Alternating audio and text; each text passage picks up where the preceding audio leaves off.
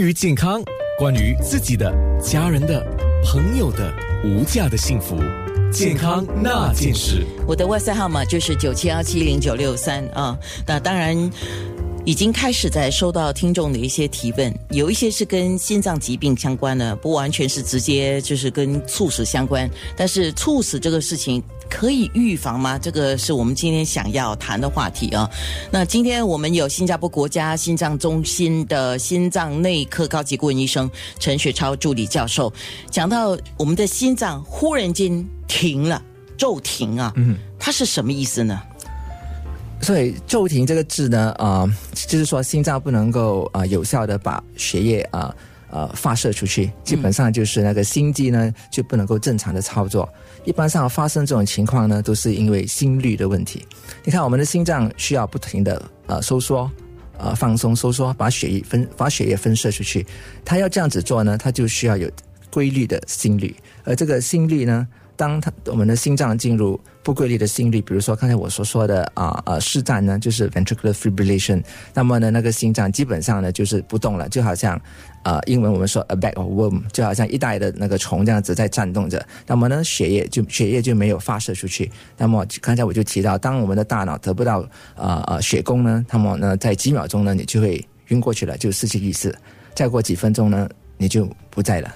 哦，所以我们为什么讲那个 CPR 啊，就是那个急救的，对，是非常的关键的，对吗？所以当你比如说你走在路上看到某某人啊、呃倒在地上，当然你要先确定他是不是啊。呃，心脏停止了，他可能只是晕眩过去。那么，通常那些有上过 CPR 课程的，我们叫做心肺复苏法。那么呢，他们都会叫你先问病人啊，你你好不好啊？你怎么样啊？如果那个病人真的是没有反应，那么你就要看是不是还在呼吸啊，是不是心脏还有脉搏啊？那么呢，如果真的是都没有了，那么呢，你就要做这个心肺复苏。心肺复苏最主要的也呃呃呃功用呢，就是把一点点的氧气，还有呃把那个心我们身身体的血液的循环，呃呃呃开始那个血液的循环，用外外部外在的那个动力，把那个血一点点的血呢供应到大脑。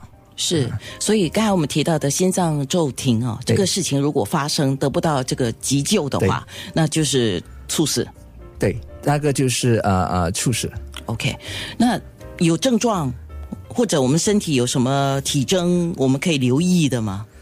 所以这个就是要看猝死的原因了，因为猝死本身它不是一个病，它是一个症状，就是说因为你有某某的疾病而提高你猝死的现象。呃，刚才我们都提到冠心病呢是猝死的其中一个很大的原因，所以呢要避免呃预防猝死呢，那么呢就是要预防冠心病。那么预防冠心病呢，之前我们有说过。